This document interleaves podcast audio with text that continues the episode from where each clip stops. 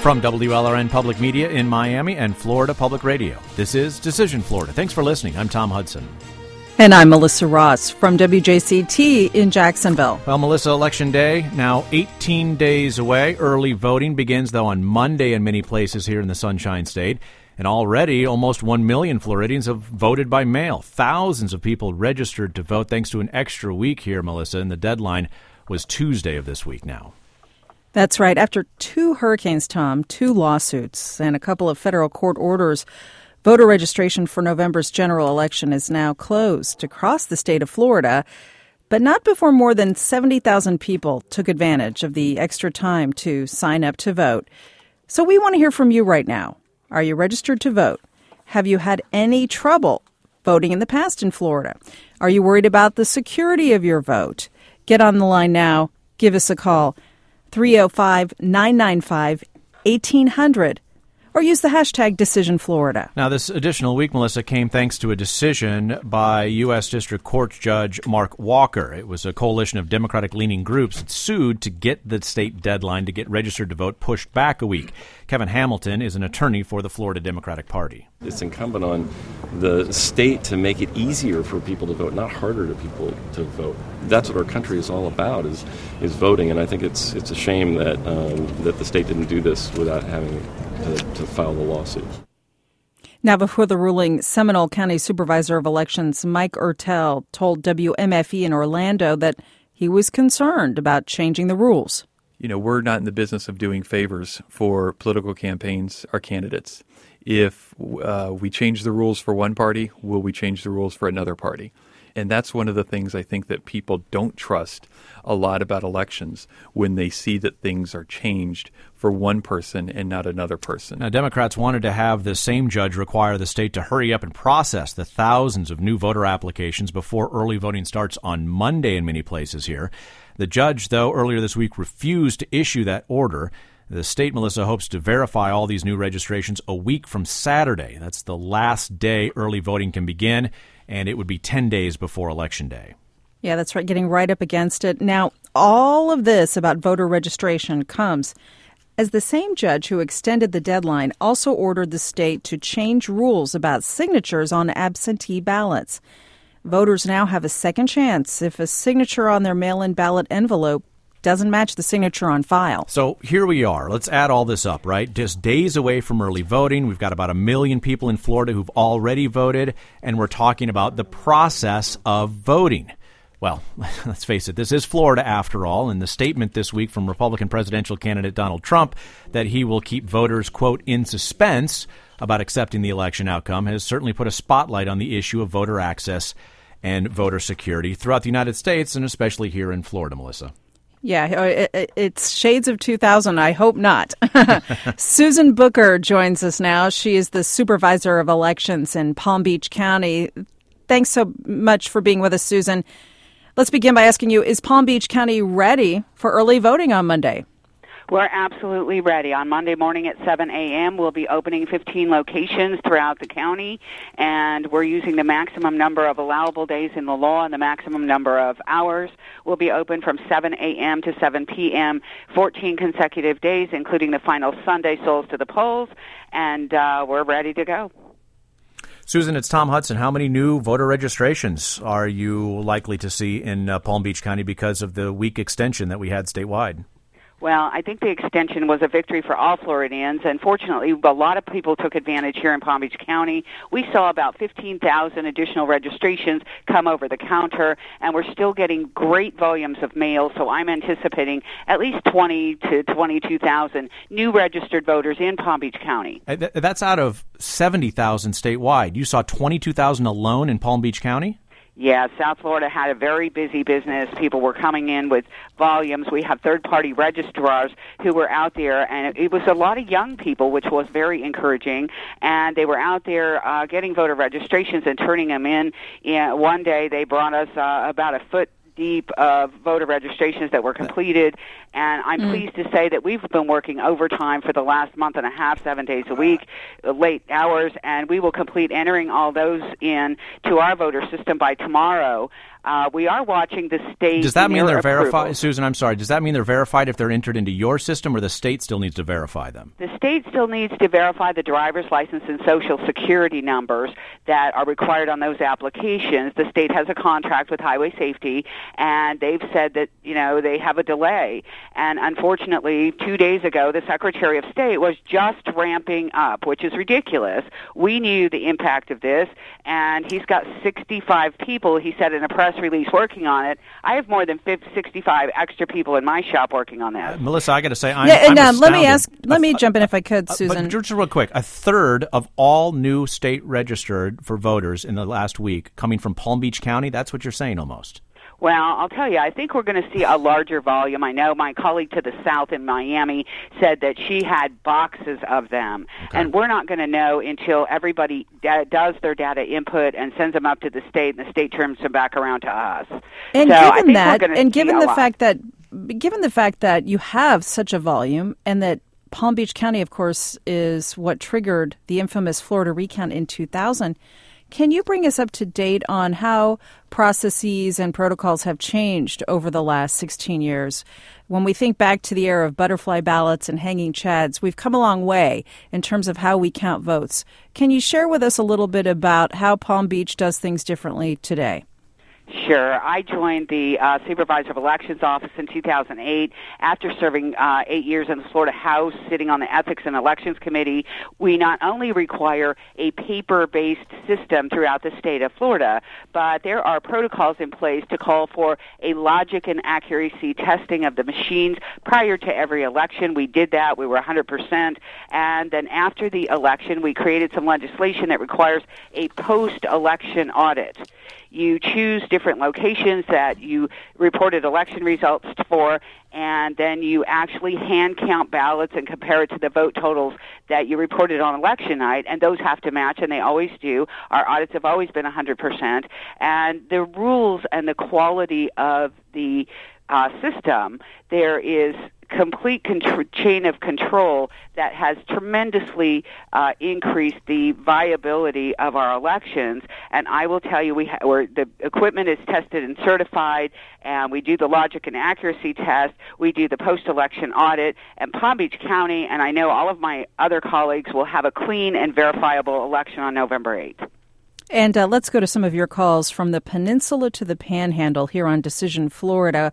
What are your questions about voter registration? It is 305 995 1800. Gina in Miami is on the line. Hi, Gina, you're on the air. Go ahead. Hi there. I want to tell you about an experience I had during the voting for the primaries. I um, yeah, please do. I've been a I've been a lifelong Miami-Dade County resident. I recently relocated to Broward County, and in the process of uh, getting my new voters registration, um, on the day of the election, of I, I discovered that I had been stripped of my um, party registration, and I was going to be denied the right to vote. Um, furthermore, the the districts had been rezoned, and my card had sent me to the wrong voting precinct. I was redirected, then discovered I couldn't vote. Then I had to go to the supervisor of election office in order to have the right to vote. Then I went back to the voting area that I was supposed to vote at, and and then they gave me an envelope and no ballot because the people at the voting area weren't educated enough to know that there was a difference between the ballot and the envelope. And I made had to make a big a big scene in the hmm. precinct in order to get my ballot. Did you vote, Gina? I Yeah, did you end up voting? vote. I did, but it was if if I didn't have a master's degree and knew my rights, um, I don't think someone else would have been able to. I persevered and spent several hours trying to vote. It was I was shocked and very disappointed in Broward County and Brenda Snipes, who's the supervisor of election, because I did finally get my new voter registration a week after the primaries, Hmm. which was ba- bad timing. Gina, let me put that to the supervisor of elections just north of Broward County and Palm Beach County to uh, Susan Bucher. Susan, what's the message to Gina? You've got Florida voters in this election cycle that are dealing with new boundaries, new political boundaries for the U.S. House of Representatives, for the Florida State House, and the Florida State Senate.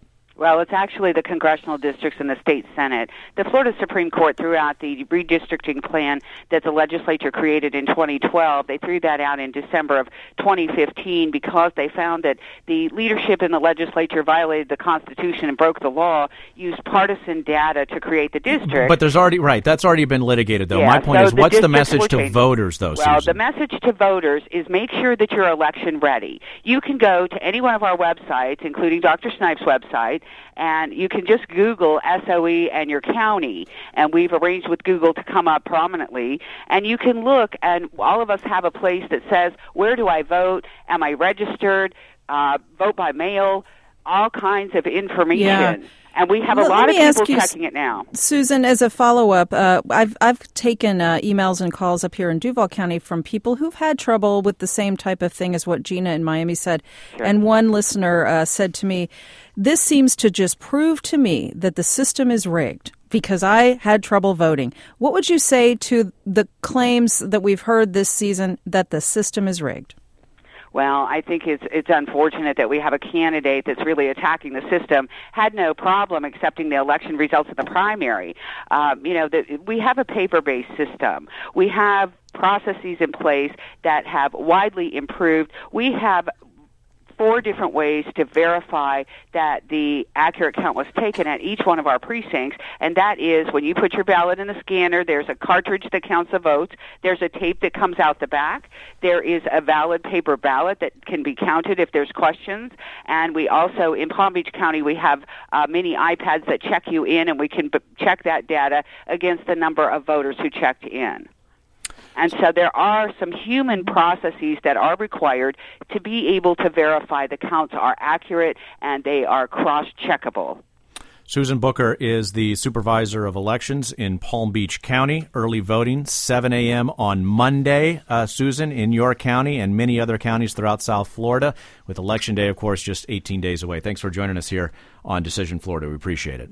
Thanks for having me. We got plenty more to come on our program. The uh, election issue that spends billions of dollars here in Florida, Melissa. We haven't talked much about it yet until now. It is education. It's still to come. This is Decision Florida from Florida Public Radio.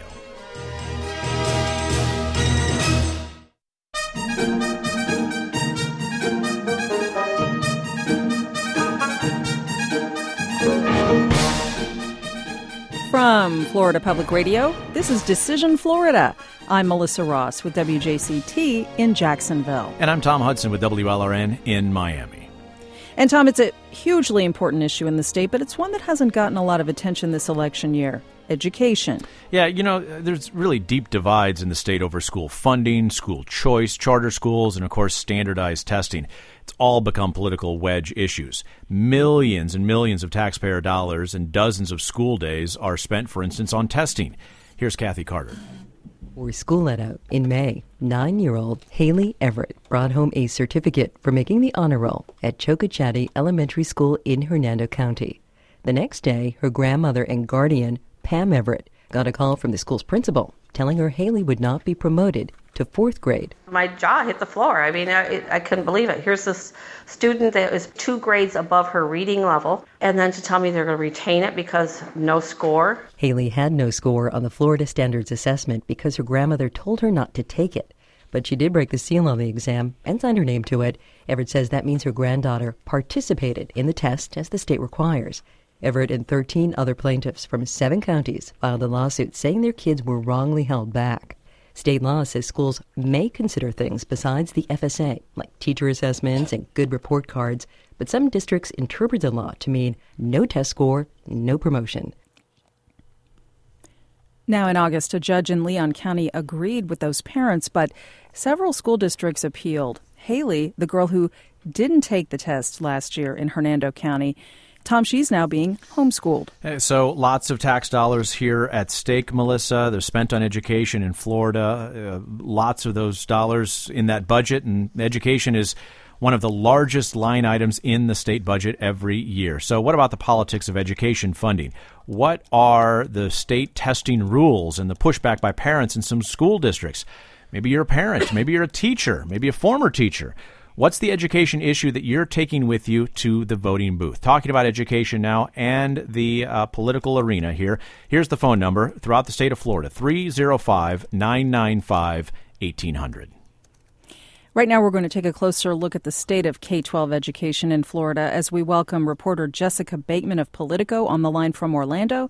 And here in Jacksonville with me, reporter Lindsay Kilbride of WJCT. And Jessica Bakeman, let's begin with you. As we look at the politics of education funding in the state, the Florida Board of Education recently approved a request to funnel more money, uh, more state and local tax dollars through the main formula for funding public ed to the tune of $20.9 billion. That's an increase over last year. At the same time, the governor and the legislature are saying they want to hold property taxes flat. So, how tangled are the politics of funding our schools right now?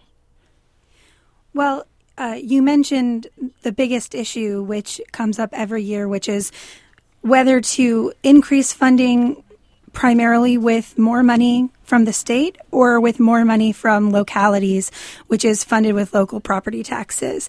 Uh, during the current budget year, during the legislative session that took place at the beginning of 2016, um, the governor had originally proposed a pretty big uh, increase and uh, had most of that increase coming from local property taxes. Now, he didn't he didn't propose to increase the property tax rate, but because property values have increased as the economy is recovering, those property tax values are going up, and so the property tax rates, as they are, are generating more money.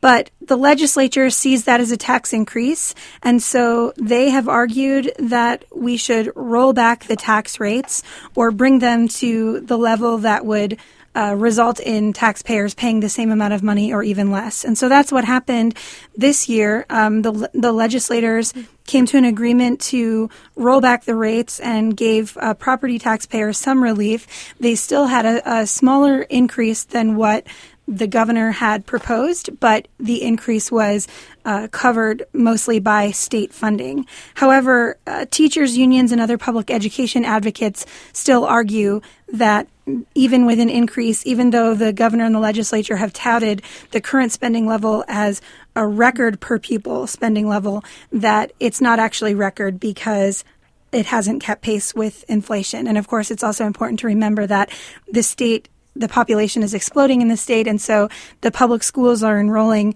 something like 35,000 students additionally every year. So, Jessica, it's Tom Hudson. Where is the possible increase in school funding, public school, K through 12 school funding, uh, to become from? Increasingly, is it going to be determined uh, that it will come from local municipalities, given the uh, the state legislature's efforts to try to keep the state taxing level even, even with property values increasing? Well, I think that we'll see the same fight in 2017 that we did this year. Um, you know, when we see the uh, legislative budget requests coming out of agencies like the Department of Education, that's reflective of what the governor will likely propose when he puts forth his budget plan.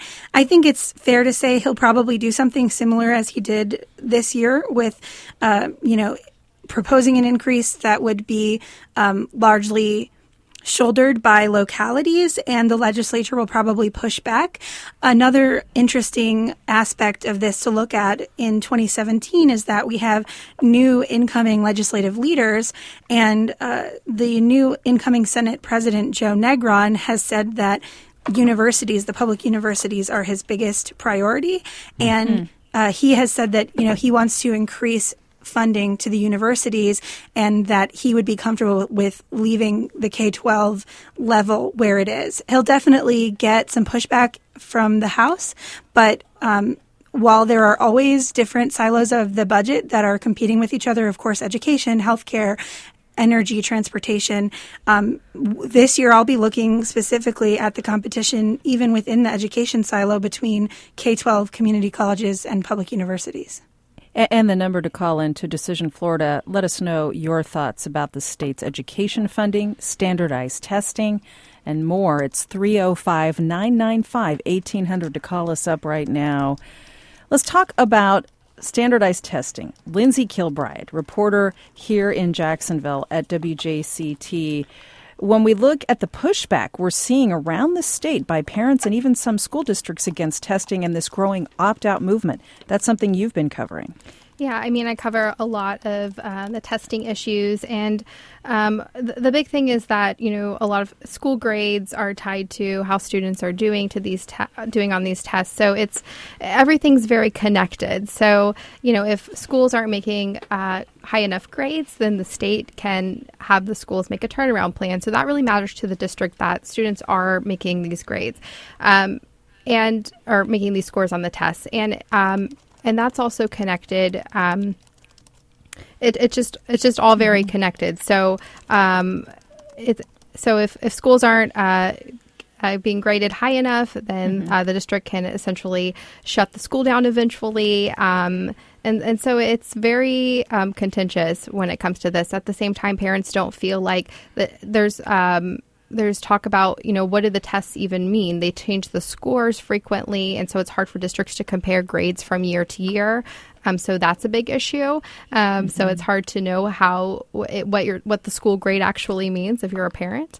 Um, and, and parents questioning the validity validity of the cut scores. Yeah, and so are um, uh, local school board members. You know, at our in our own school board, they're asking, should we have our own set of standards since the test scores change so frequently, the um, cut scores, um, and, and so it's it's yeah, yeah, and it all ties into as well the uh, the contentious debate we're seeing in Florida and nationally over school choice and uh, taxpayer funding for charter schools, and uh, that has that is something that when you boil it down to the county level, for example, here in Duval County, it's just as controversial as anywhere in the state.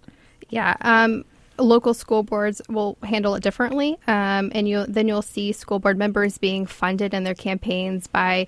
Uh, p- uh, charter organizations or charter school managers and then you know it makes the public concerned about the politics involved and um, the interesting thing is you know most local school boards are nonpartisan and and and to get into a bigger thing should education even be a political issue it is because legislators are making this this mm-hmm. issue they're they're making the decision they're divvying up the funding they're making rules about how charter schools you know what terms they can open they can overrule local school boards on many occasions if they deny a charter school but you know technically they may have made the marks to open up a charter school but really um, when you politicize education, you're taking children out of the equation. So local school boards are nonpartisan, yet the higher up uh, you know, rule makers are partisan. So it's hard because many times people want to know what uh, if their school board members are Republicans or Democrats.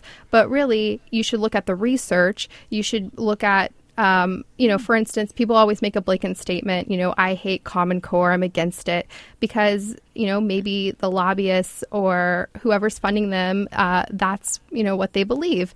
Um, and that's okay. But I think that when you look at the research, maybe there are, there are pieces of that that are important.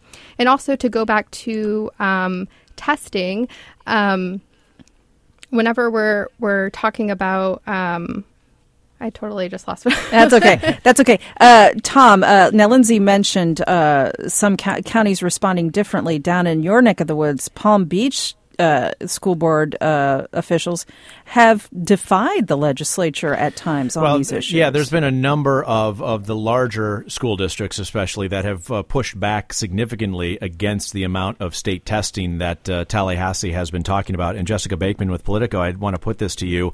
Uh, you know, w- with the budget challenge that's happening, the push and pull between state funding and local funding. This is also uh, exemplified in the uh, uh, push and pull between state test uh, state test assessments about which tests and how many tests the state is requiring and how many the school district is going to uh, continue to put into the classroom. Right. The state and local school districts, uh, notably Miami Dade, have made efforts in the in recent years to cut down on the testing that's required. Uh, as far as how the legislature has responded, um, you know, in 2014-15, we had the first state tests that were aligned to the Common Core standards, and also, when those were rolled out, uh, they're developed by a company called the American Institutes for Research, um, or AIR.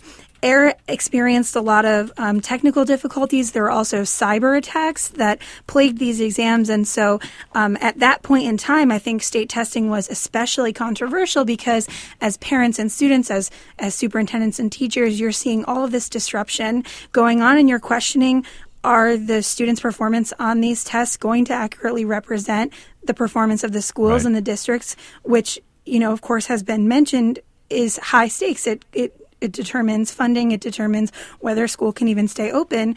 Um, and the legislature briefly dealt with that. They um, commissioned a validity study by a third party uh, company, and then uh, you know they had a couple of hearings where they questioned the education commissioner Pam Stewart.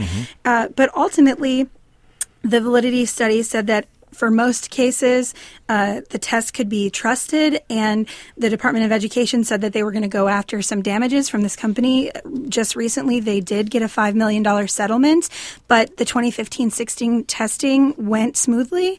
And so it, the, the uh, issues in the legislature, or the efforts in the legislature to respond to this, really have quieted down, with the exception that uh, during the 2016 session, Senator Don Gaetz, who is term limited, so he now he won't be returning, he put forward a proposal to allow alternative tests like the SATs, the ACTs, advanced placements testing to be used in lieu of state exams, which the Department of Education uh, really opposed very strongly.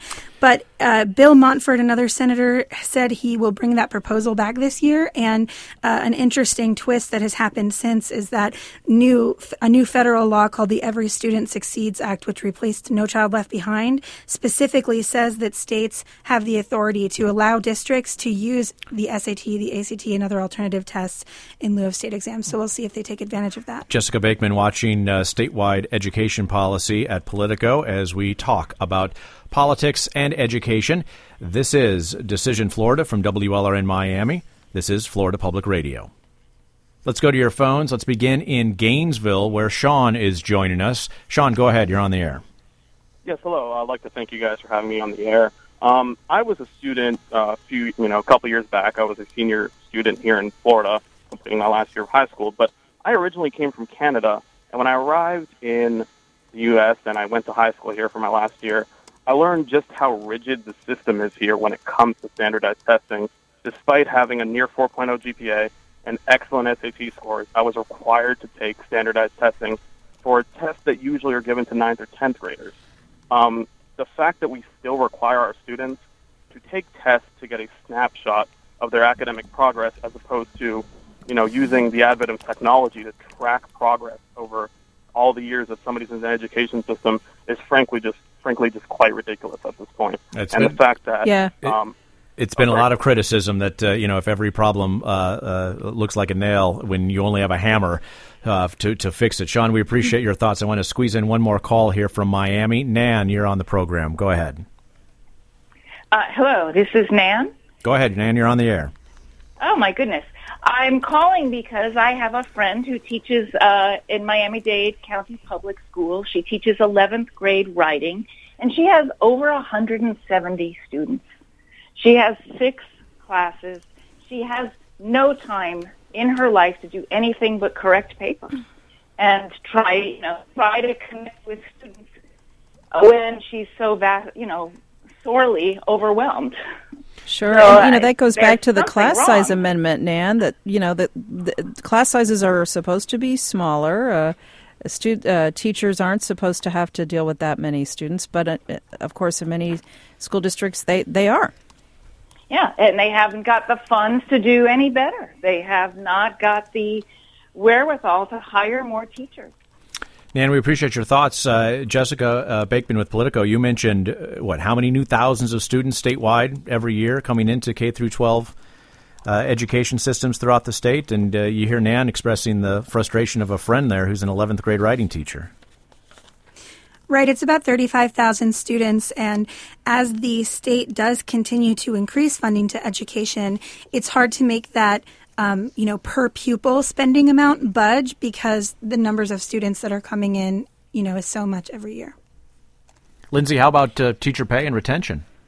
Yeah, I mean, that's been a big issue. I did a big story um, recently this week about teacher retention, and it's always an issue. And um, I looked at some of the research, and there are some things that sort of um, are competing. Like, for one thing, um, I read a study about what it takes to keep uh, teachers and the fact that it's more important to keep effective at teachers, not non-effective at teachers. Well, in order to keep effective at teachers, effective teachers, you have to evaluate them, and to evaluate teachers, it puts a lot of pressure and stress on teachers. So it's really finding that um, balance. And the other thing is that Yes, since there is here. a teacher shortage, since there is a teacher shortage, um, you know, there's always shortages in individual schools, even if it's not a nationwide issue at the time. Whenever there's a teacher shortage, you know, they'll try to bring in uh, people from other um, STEM fields and experts and things like that.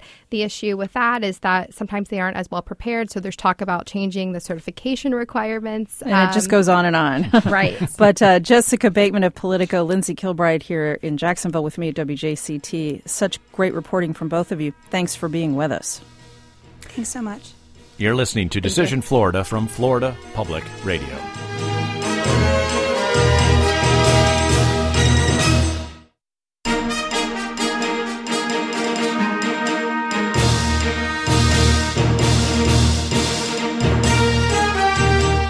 From WLRN Public Media in Miami and Florida Public Radio, this is Decision Florida. Thanks for listening. I'm Tom Hudson. And I'm Melissa Ross with WJCT in Jacksonville.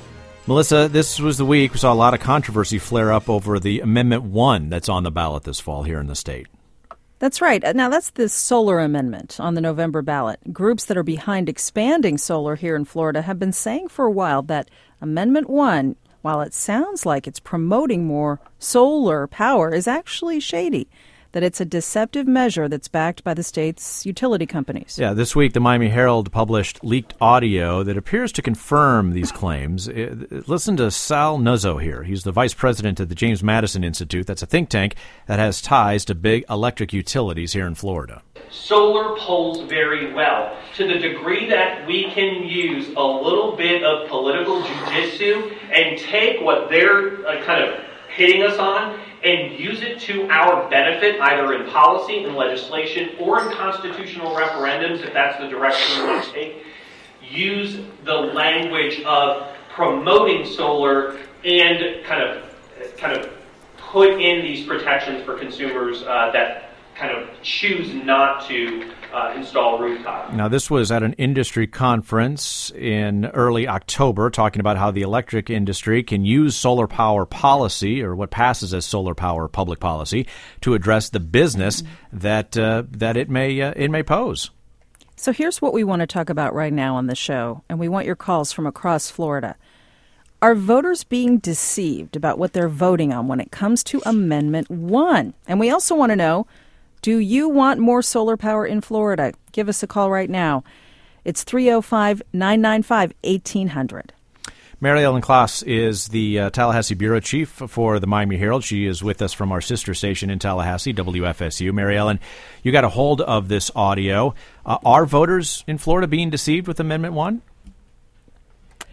Well, thank you, uh, Tom. I, I do think that um, people are extraordinarily confused, and um, there is a clear indication, according to the the um, James Madison Institute uh, vice president that you, that you cite here, that they are being told that this is going to expand solar, it's going to protect consumer rights, when in fact those are things that uh, vo- the public already has. So it, it's it's designed to leave the impression that people are going to get more than what they have, and it is there is nothing in their material that says this will actually add a new barrier or a new hurdle to getting solar, and that is what it does. It it adds a new layer of complexity and potential. Um, it, opens the door for the the utility industry in Florida to make it more difficult for people to get solar rooftop solar. It makes it more difficult because it puts what's in state law now into the Constitution and makes it that much harder to change. Is that the rationale? No, actually, it puts um, uh, new protection. Or it, it has language in that says that the should there people who do not have solar are not allowed to subsidize those who have solar. That makes a lot of sense. Uh, you know, I can imagine every homeowner doesn't want to be subsidizing somebody to get a benefit that they don't um, appreciate. Sure. But the the flip side to that is that if the industry is able to define what subsidy is, they can then use this um, billing method called net metering, and they can find a way to reduce the amount of money that uh, solar users now get when they sell excess power to the grid.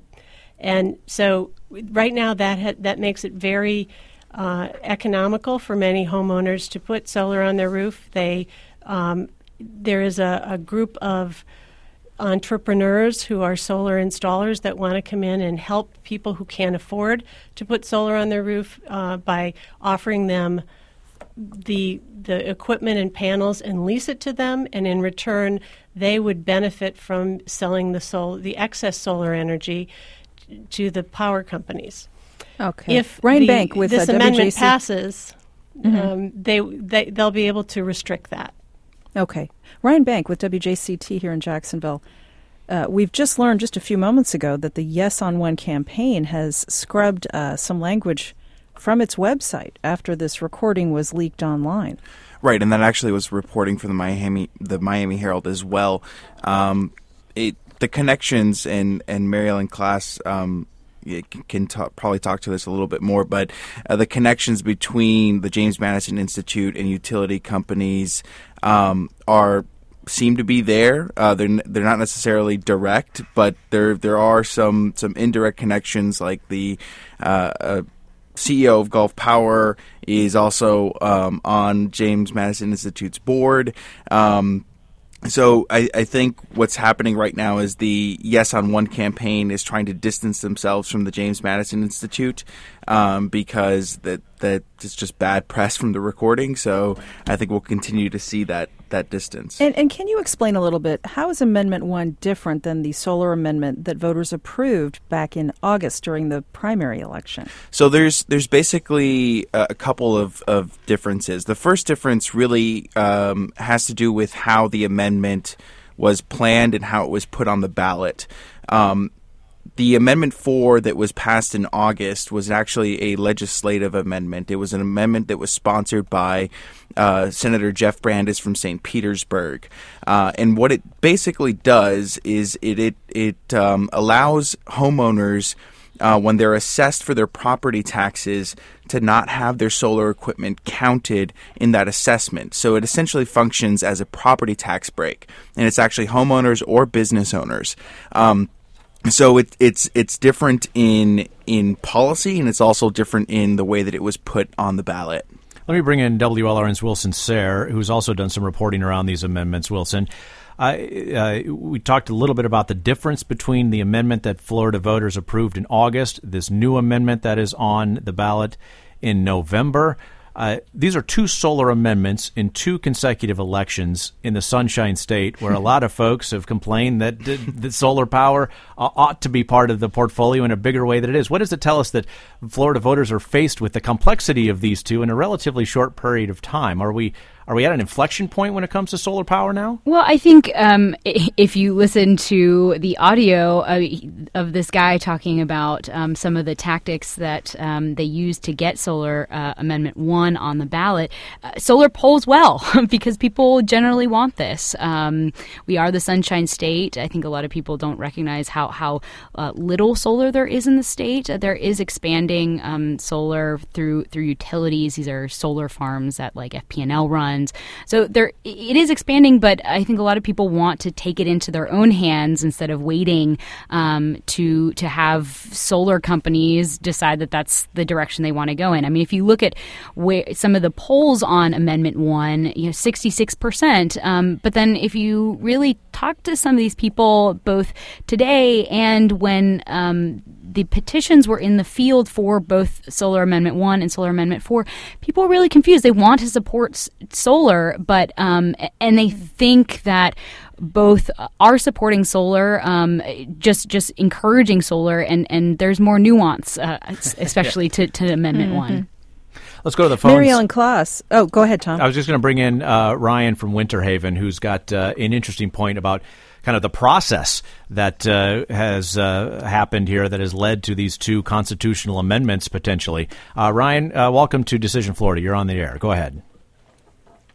Um, yes, uh, my my point is, um, it really is bothersome that we see um, this issue that as it changes when you're dealing with um, solar energy or any type of renewable energy. Now we're trying to push this through and make it into the with a constitutional amendment as opposed to allowing the legislature to do their job. As this changes, the environment's going to be significantly different as more and more adoption of renewable energy occurs. And um, so we're going to have something in our Constitution that now we have to remove from the state constitution to address at a later point in time. This really needs to be left to the legislature and not handled through a constitutional amendment. Uh, Ryan, I want to put that to Mary Ellen Klas. Uh, you've covered the state legislature in a good long time. Uh, talk about the process here that has led to the potential of solar into the Florida Constitution as opposed to the lack of a legislative action. Well, it, as we as we have watched with many constitutional amendments that go before voters, it's usually because of a failed effort to get any legislation through.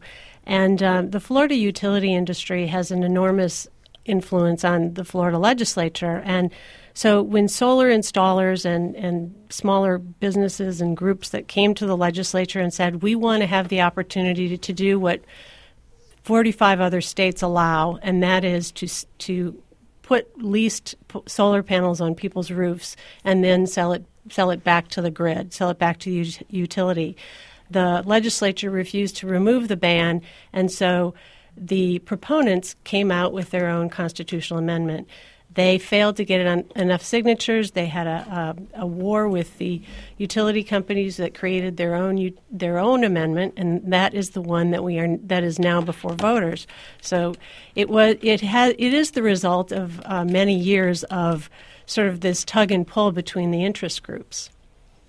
Uh, we have another call when we talk about solar power in Florida. It's Bill in Fort Lauderdale. Hi, Bill. You're on the air. Oh, thanks for taking my call. Yeah, I it was very distressing. uh, the fact that uh, the language is allowed. Uh, I mean, I'm a fairly educated person. I had to reread the amendment a few times, and it wasn't until I got on social media and got the skinny on it that this deceptive language is allowed to be written into something that we have to vote on when, you know, not only is it hard to understand, it's totally deceptive once you kind of get the, uh, you know, you know, it's about solar, and then you have all of the advertisements on TV. Isn't there some sort of uh, body that regulates a certain degree of minimal standards of how language is presented on the on what we have to vote on, so that it's not? I would call it criminally deceptive.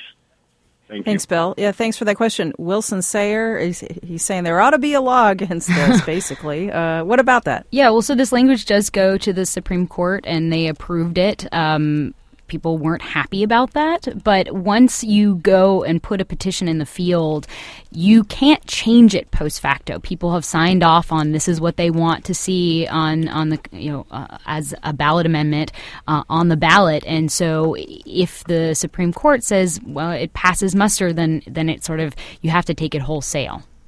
Ryan Benk with WJCT. Th- this was language that was approved by the state Supreme Court, but it was a very narrow margin. I think it was a 4 3 vote. So uh, even at the highest uh, uh, judicial levels, there was some consternation about this language.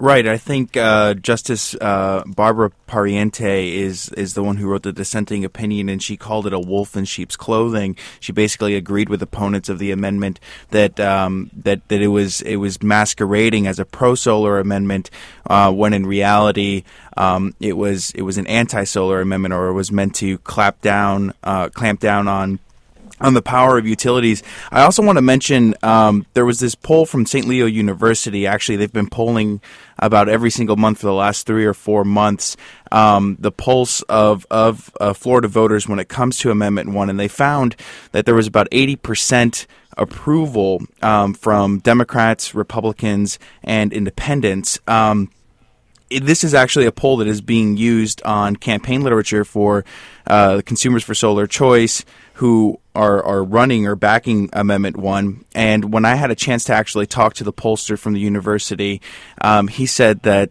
the the poll that he conducted was only about the title of the amendment. So it only included the title of the amendment, and it uh, it asked voters, uh, it asked uh, these these people being polled if they would support it. And he said the whole reason he was doing this was because many voters who don't have as, as much access to information or who who feel fatigue by the time they're getting to, to, to their to their amendments yeah. only look at the title when yeah. they're making their decision. There's a saying um, so, there's a saying about a book and its cover, I think, that is right. coming to mind right. here.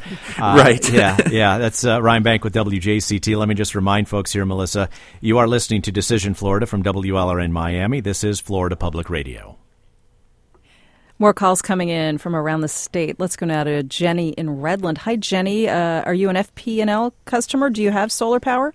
I have so I have solar. I um, participated in a program that was offered a few years back. I don't know if it still is, but I think it was like four or five years ago. I um, put a 10k system on my roof, and um, but I had to. I went through. I went through FPL. They gave me twenty thousand dollars towards it, and then I had to pay the rest of it. And plus, I got um, you know tax write off. Are you happy with it? I'm happy with the solar. Yes. Okay. Well, what do you think about Amendment One? I think what everybody else is calling in is saying it's very confusing. I listened to it on the TV, the ads they put out, and you think that that's pro solar.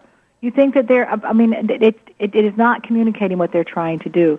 They're literally literally trying to take um, some of the control over it away from the uh, consumer. They're trying to give FPL more control, it looks like. Thanks for that call. Mary Ellen Klas, do you agree with that?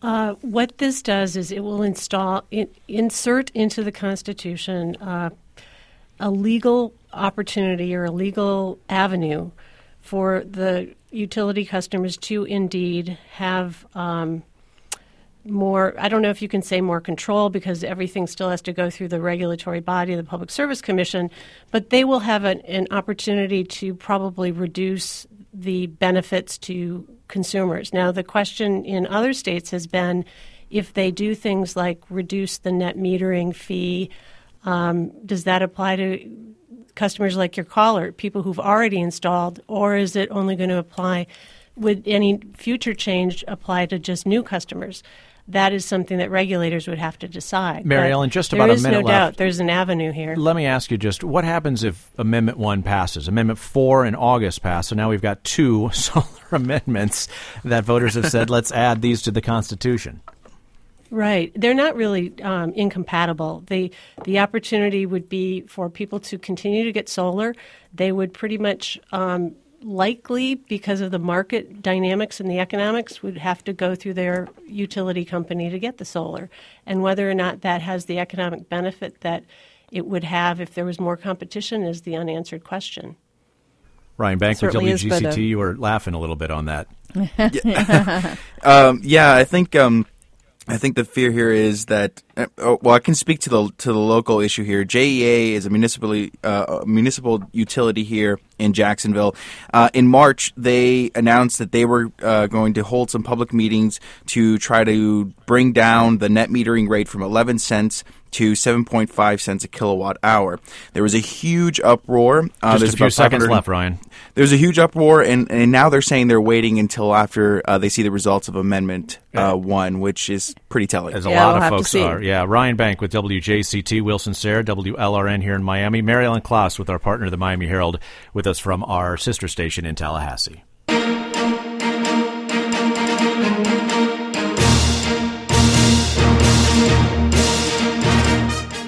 And that's our program for today. We invite you to join us on social media. Share your experience this political season with us. Just use the hashtag DecisionFlorida or search Decision Florida when you download a podcast of this show at iTunes. Decision Florida is produced by WLRN Public Media in Miami by Julia Duba.